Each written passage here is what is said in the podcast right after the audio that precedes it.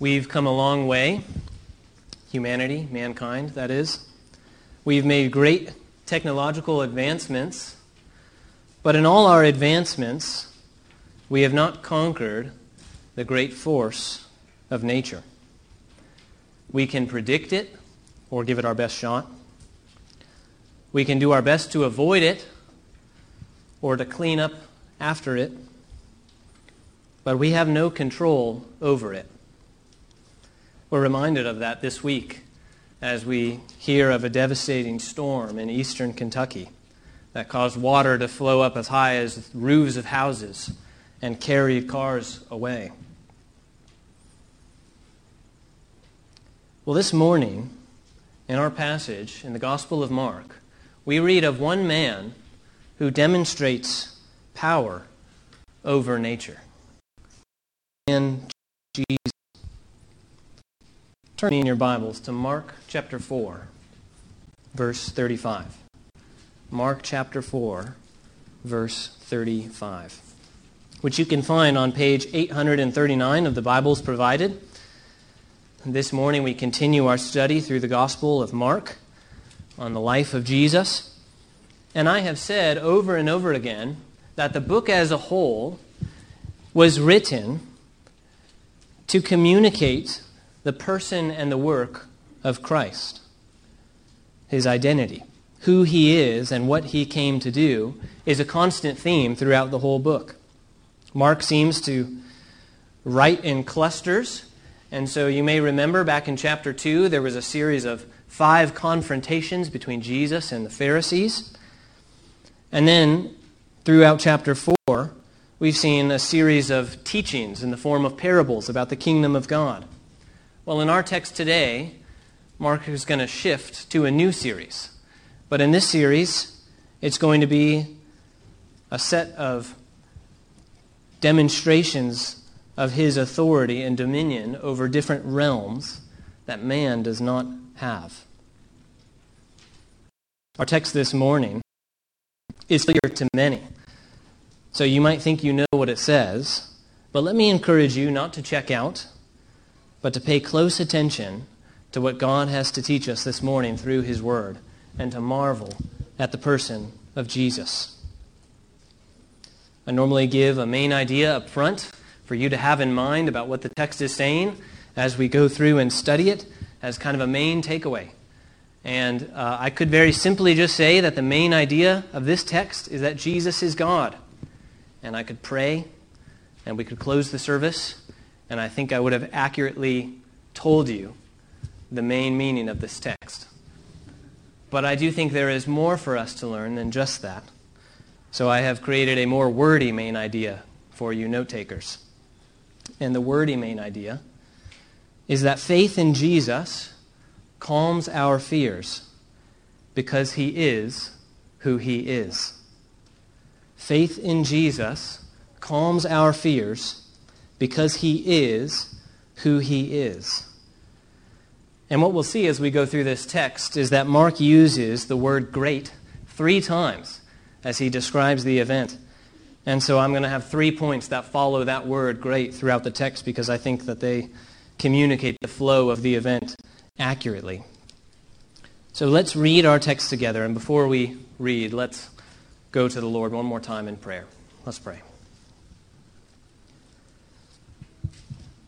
Heavenly Father, you have spoken to us through your prophets, but in these last days, you have spoken to us in your Son, Jesus.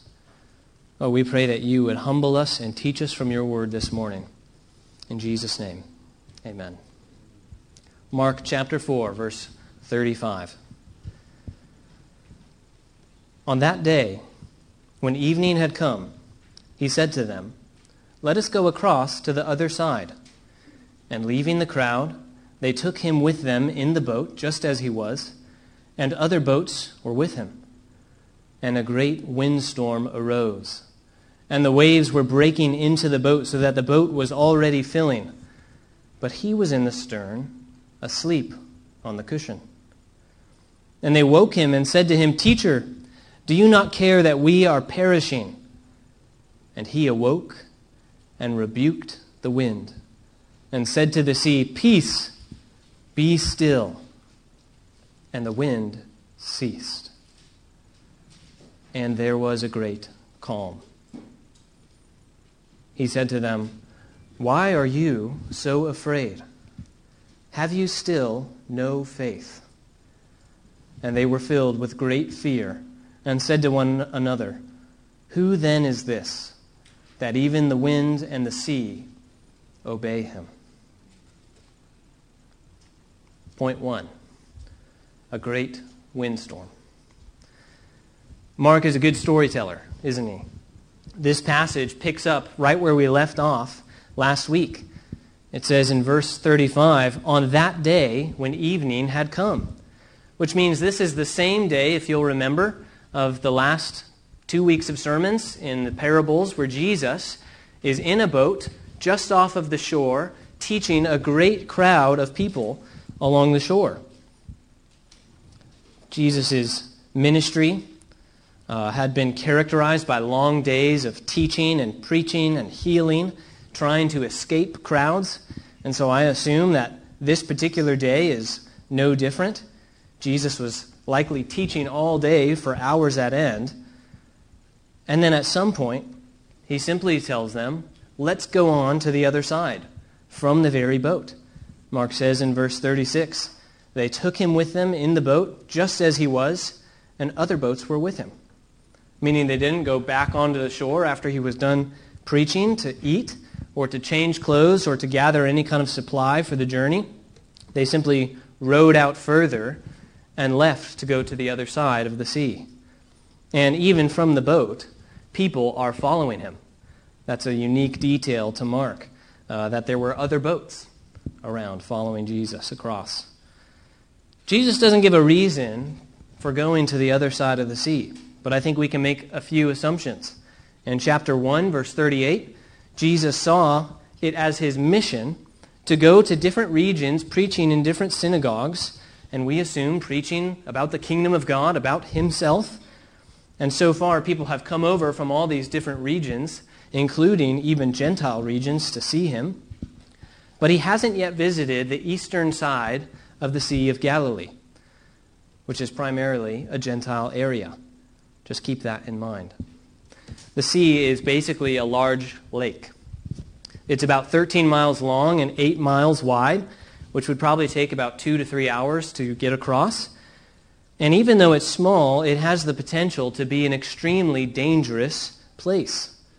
Great windstorms, like the one that Jesus and his disciples encountered, uh, are actually common, though they're less common at night because of the geography. But the positioning of the lake itself is what gives way to these violent storms. The sea is close to 700 feet below sea level. And surrounding the lake, just 30 miles off, are steep mountains that rise over 9,200 feet elevation. So there's a difference of nearly 10,000 feet from the height of these mountains to the low Sea of Galilee.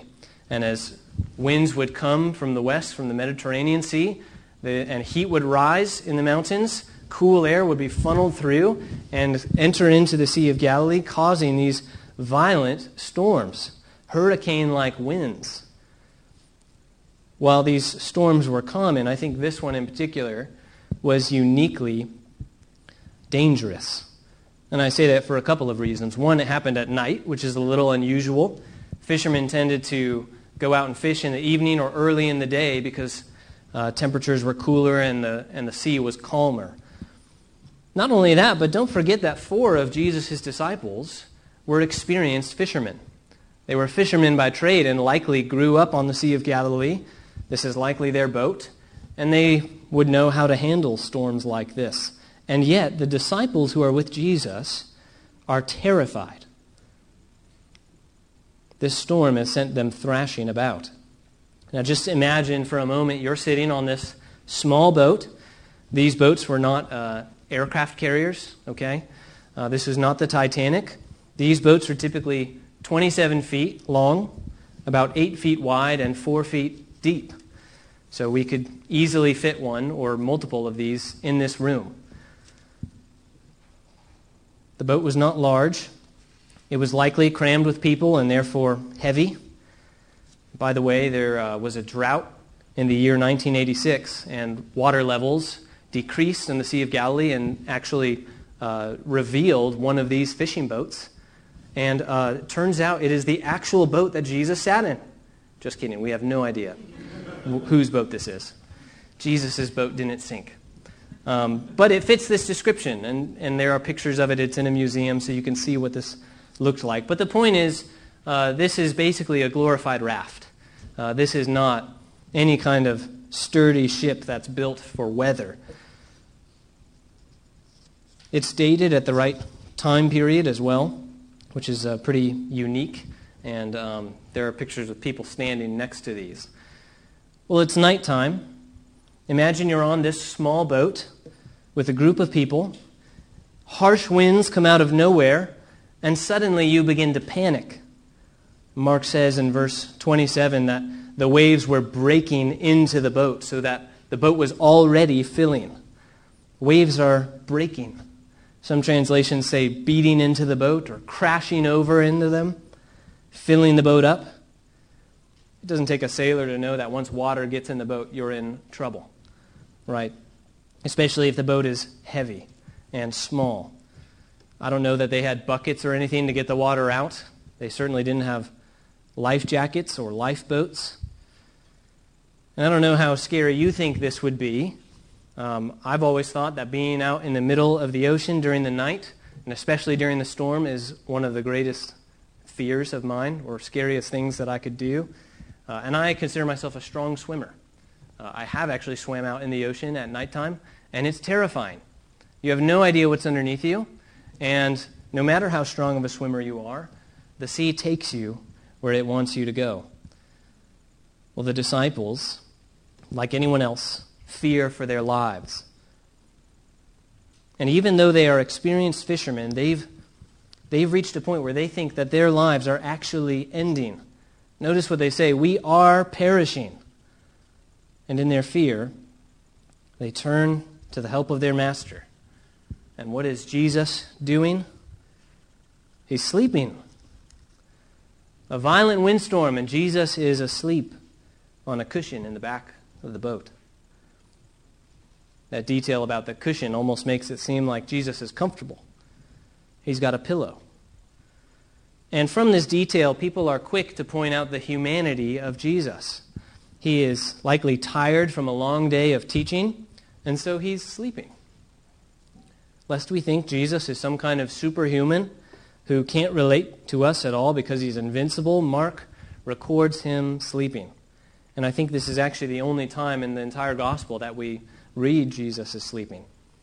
But we know elsewhere from Scripture that Jesus is both fully God and fully man. He humbled himself and took on flesh so that he could sympathize with our weaknesses. And so he could offer himself as an appropriate sacrifice on our behalf. Most people don't need to be convinced that Jesus is fully human. Uh, most people find that easy to believe. But I wonder if after this passage and after chapter 5, you'll think that it's easier to believe that Jesus is fully God and harder to believe that he is fully man. In either case, Paul calls this a great mystery. Jesus is sleeping. Back to the disciples. They're so afraid. They wake Jesus up in a fury, and the tone they take here is not a gentle stirring. This is a shoulder grabbing rebuke. They woke him and said, Teacher, do you not care that we are perishing? We do this sometimes, don't we? Do you not care? That's what the disciples do here. They allow their fear to give way to an accusation against God. And that accusation behind the question is that Jesus doesn't care what's going on, or else he would save them from the storm. I think it's safe to say that we feel this way at times as well. That he simply doesn't care because we're stuck in the middle of a storm. You know, I don't think that Jesus was just sleeping because he was tired. I think that he was actually exemplifying what he taught to them in the series of parables early in chapter 4. Remember how he spoke of the farmer who sowed the word and then slept to allow God to do the work. I think Jesus' life is an example of that as he goes about teaching and preaching, and then here, resting. In the Old Testament, sleep is sometimes depicted as an act of faith. Just one example is Psalm 4, verse 8, which says, In peace I will both lie down and sleep, for you alone, O Lord, make me dwell in safety. Jesus contrasts the disciples by modeling perfect trust and obedience in God the Father, trusting he will complete his mission on earth, which he knew was not going to end at that moment. He knew what he was going to do on earth, and so he could rest peacefully, knowing that God was in control. He knew what would happen in his life. Well, this great windstorm transforms into a great calm. And that's point two but it doesn't calm on its own. In verse 39, it says, And he, that's Jesus, and he awoke and rebuked the wind and said to the sea, Peace, be still. And the wind ceased, and there was a great calm. Jesus got up and rebuked the wind. And they responded. When was the last time you commanded an inanimate object and it obeyed you. We actually have a saying that speaks to our inability to do this. It's an idiom called barking into the wind because you're wasting your breath. The wind won't listen to you. But the wind does listen to Jesus. Rebuked is kind of a strange word here. It's what is often used when speaking about how Jesus deals with demons. He rebukes the nature, and nature halts before him. He says, Peace, which is really a, a very nice way of putting it. Um, it could be translated, Stop screaming, or Be quiet. And when he says be still, the literal, literal translation is be muzzled, like you muzzle a barking dog. Suddenly there is a great calm. Fierce windstorms come and go quickly, but Typically, when they go away and the winds stop, it leaves waves for hours. Yet in this instant, the sea is calm. This is the first time in Mark's gospel we see Jesus wield this kind of authority over nature. Demons? Yes. Paralysis? Yes. Leprosy? Yes. The Sabbath? Yes. But not nature. And make no mistake, brothers and sisters, there is only one person who has control over nature and all creation in the Bible. It's God. Only God commands the waters. Not only that, but water and God's power over it specifically has rich theological meaning. Water and the sea in prophetic literature often symbolizes chaos and darkness and death. In Genesis 1, God hovered over the darkness and all deep. He separated dry land from the ocean. He raised the sea in Exodus 14 and split it down the middle so his people could cross over on dry land. Psalm 104 says that God set the boundary so that the waters may not pass. Job 38, which our brother Oscar praised God for this morning, says that he tells the waters where they are to go and go no, no farther. Jesus unmistakably exercises the power of God in this storm, demonstrating his sovereign power over nature. And, brothers and sisters, this is not a magic trick. There is no explanation for this. Experienced fishermen would know what a normal storm looked like and what a normal calming of that self of that, of that storm looked like if it were to do it on its own. This is a matter of authority and obedience. Jesus has authority over all creation because Jesus is God. Well, nature isn't the only thing that Jesus rebukes in this passage. Once the great calm comes, he turns to his disciples. Verse 40. He said to them, Why are you so afraid? Have you still no faith? Why are you so afraid? Have you still no faith? Which makes clear what we already knew that the fear of the disciples was not merely an expression of terror, but of unbelief. They feared the storm, and they feared for their lives, and so they had forgotten who was with them. They feared the storm more than the one who made the storm, the one who was sleeping in the very same boat. You know, you really want to root for the disciples. Uh, so far in Mark, they seem to be the people that are responding correctly and appropriately, the good examples of faith. Uh, they ask him questions about his teaching for clarification. They leave everything to be with him. But what we find here, and what we'll continue to find until Peter's confession that Jesus is the Christ in chapter 8, is that they still don't fully comprehend who Jesus is. And here Jesus asks them if they still have no faith. And we're reminded by this that faith should have an effect on our lives. This is one of the ways that faith shows up in life. It should inform our thinking.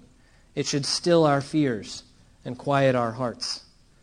This doesn't mean that we won't ever fear or that we're sinning if we do. Nor does it mean that storms will never come. Jesus never promises that storms will never come nor does he promise he will remove them for us if we have enough faith.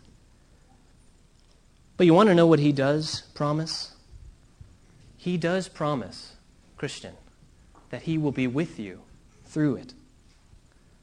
One preacher said that the greater miracle performed in the life of a saint is not usually deliverance from a storm, but endurance through it. Some of you may be going through storms in your life right now. Some of you may be in the midst of chaotic darkness. And you're wondering if God cares, like many do. You struggle not to lose sight of your Savior. But, friend, ask yourself, if that's you, if your fears and anxieties say more about your unbelief in God than about the circumstances of your life. I love what Matthew Henry said about this and about this rebuke. He said, Jesus didn't rebuke them for disturbing him with their prayers, but with their fears. Brothers and sisters, I know it sounds almost too obvious to say, but we must go to the Lord in prayer during difficult times in our life. Time in prayer will, will quiet a troubled heart and he will not grow weary in hearing them. Let prayer be like a thermostat in your house, indicating the temperature of your faith and turning on the air conditioning when heat rises. Jesus was not angry at them because they didn't know what to do, but because they did not know what to believe. It was their faith that he asked them about. The tragedy is not that we lack expertise or experience or skill or knowledge. It is that we often fail to trust in Jesus and to remember who we are with and to remember the power that we believe in. I can't ignore the detail that Jesus led his disciples into the storm. It was his initiative in verse 35 that caused the disciples to depart. And we already know that he knows what's going to happen in his life. He predicts the future multiple times. He's on a mission that won't end at the bottom of a sea, but on the top of a hill on a cross. He has knowledge of human hearts and thoughts, and he can command the sea. It can only be that Jesus led them out into the storm so that he could re- reveal more about himself to them. And that's often what storms in our own lives do. They draw us closer to God and show us more of his character. J.C. Ryle said that Jesus loved them too much to avoid the storm.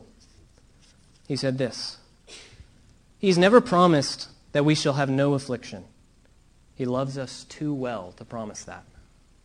By affliction, he teaches us many precious lessons, which without it we would never learn. By affliction, he shows our emptiness and our weakness, draws us to the throne of grace, purifies our affections, weans us from the world, and makes us long for heaven. In the resurrection morning, we shall say with the psalmist, It was good for me that I was afflicted. We shall thank God for every storm. Spurgeon said, I have learned to kiss the wave that throws me against the rock of ages. Brothers and sisters, Jesus takes them into the storm to show them that he is more powerful than anything they will encounter, a fact that they could not observe from the safety of the shore. Faith does not take away trials, but it calms our hearts through them. This storm was no surprise to Jesus. Neither is any storm that you'll go through in life. We can go through life knowing that God is with us to comfort us in our affliction and to sustain us through any storm. But you know, that's not the main drive of this text. This text is actually what really made me fall in love with expositional preaching that tries to draw the meaning from the text and apply it to life. To life.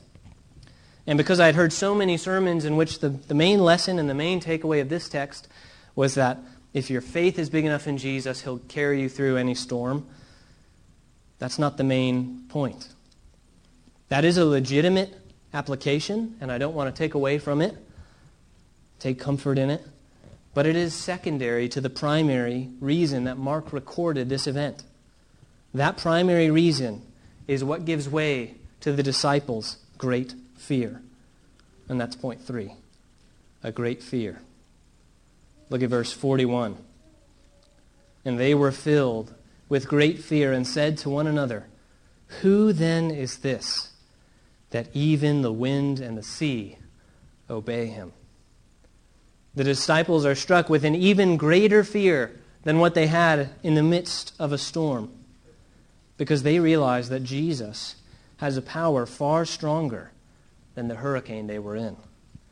They witness the very power and glory of God Almighty, and they react accordingly with fear and trembling. Though this event, through this event, Jesus shows that he is much more than just a good teacher or another prophet or even a king. He is God himself. And instead of fearing the storm that they're caught in, they should have been fearing the man sleeping in the back of the boat. It's a reminder that Jesus is both our greatest fear and yet our greatest comfort. He's our greatest fear because he is God. He's the one to whom we must all give an account. He's the righteous judge who made all things. He's the one in charge of our eternal souls. And yet, at the same time, though we fear his almighty power, he is our greatest comfort. He is our refuge. It's by his love alone that we can approach him because of what he did when he came on earth. He did not just perform miracles and then leave. His ultimate purpose was to offer himself on the cross as a sacrifice on our behalf. God made him who knew no sin to be sin so that we might become the righteousness of God. We get just a sliver of his perfect obedience to God the Father in this passage as he sleeps in trust through the storm. It's interesting to note that here, when Jesus is sleeping, others are awake panicking. And later on, when others are sleeping, Jesus is awake praying. Most notably, on the night before his crucifixion in the Garden of Gethsemane. Jesus first came as a servant to us so that in him we could be saved.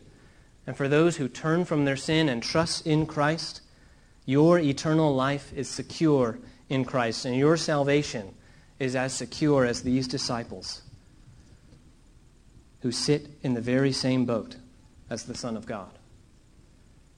When we face the righteous judge, he will not see us alone with a long list of sinful deeds that we deserve.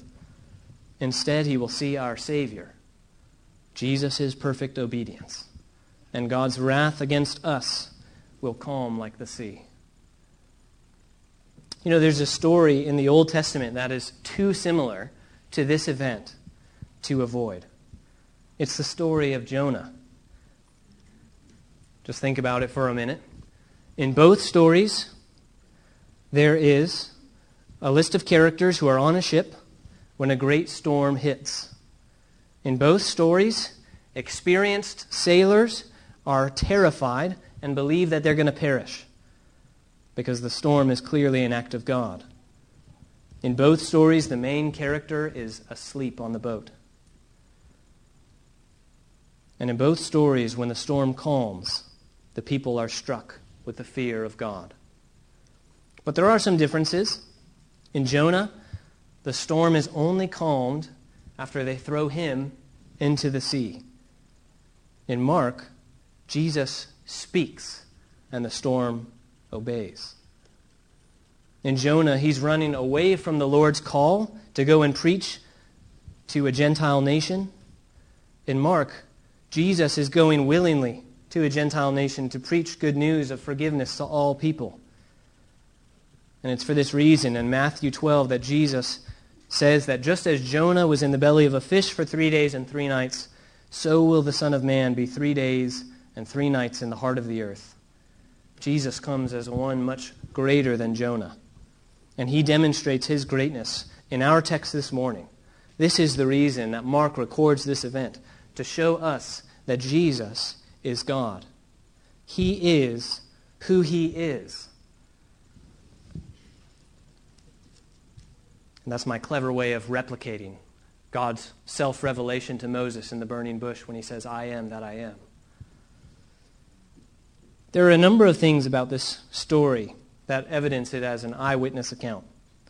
Details that only Mark includes that don't really contribute to the whole story, like the fact that it was evening time when they departed. Uh, another is that there were other boats with him. The fact that the boat was already filling with water, where Jesus was, his location on the boat, and the harshness of his disciples' rebuke. They aren't the type of details that you would make up if you were fra- fabricating an event. The hero would not be sleeping, nor would his followers scold him like they did and then be embarrassed afterwards. It bears the marks of authenticity because it was an event that Peter lived through and likely articulated to Mark to record for us. But we must all judge what we have received. In the very first chapter, Jesus rebukes a demon, and the response of those witnessing that revelation of his authority is, What is this? But after stilling the storm, the question becomes much more personal Who is this? Jesus rebukes the disciples because they had seen and heard more about Jesus than anyone else up to this point in his ministry. The disciples are faced with a question that all must answer. And I believe that's the reason that Mark himself doesn't answer it for us. Notice there's no verse 42. Mark ends the story so that the reader may supply the answer. The only logical conclusion based on the event that Jesus himself is who he is and that he is both our greatest fear and our greatest comfort. For the disciples, their biggest obstacle was not the storm. Their biggest problem in this story was their unbelief. And when Jesus confronts the disciples and asks them if they still have no faith, the word he uses is actually really unique for unbelief. It's a word that is only used in the whole New Testament in the book of Revelation speaking of those who are unbelieving, who will be thrown into the lake of fire. Perhaps part of the disciples' fear was not just the display of God's divine power in Jesus, but also the realization that they had not believed in him. Have faith in Jesus. Just like the disciples, God has revealed to us the person of Jesus and the authority that he carries. And we too must answer the question Who is this that even the wind and the sea obey him?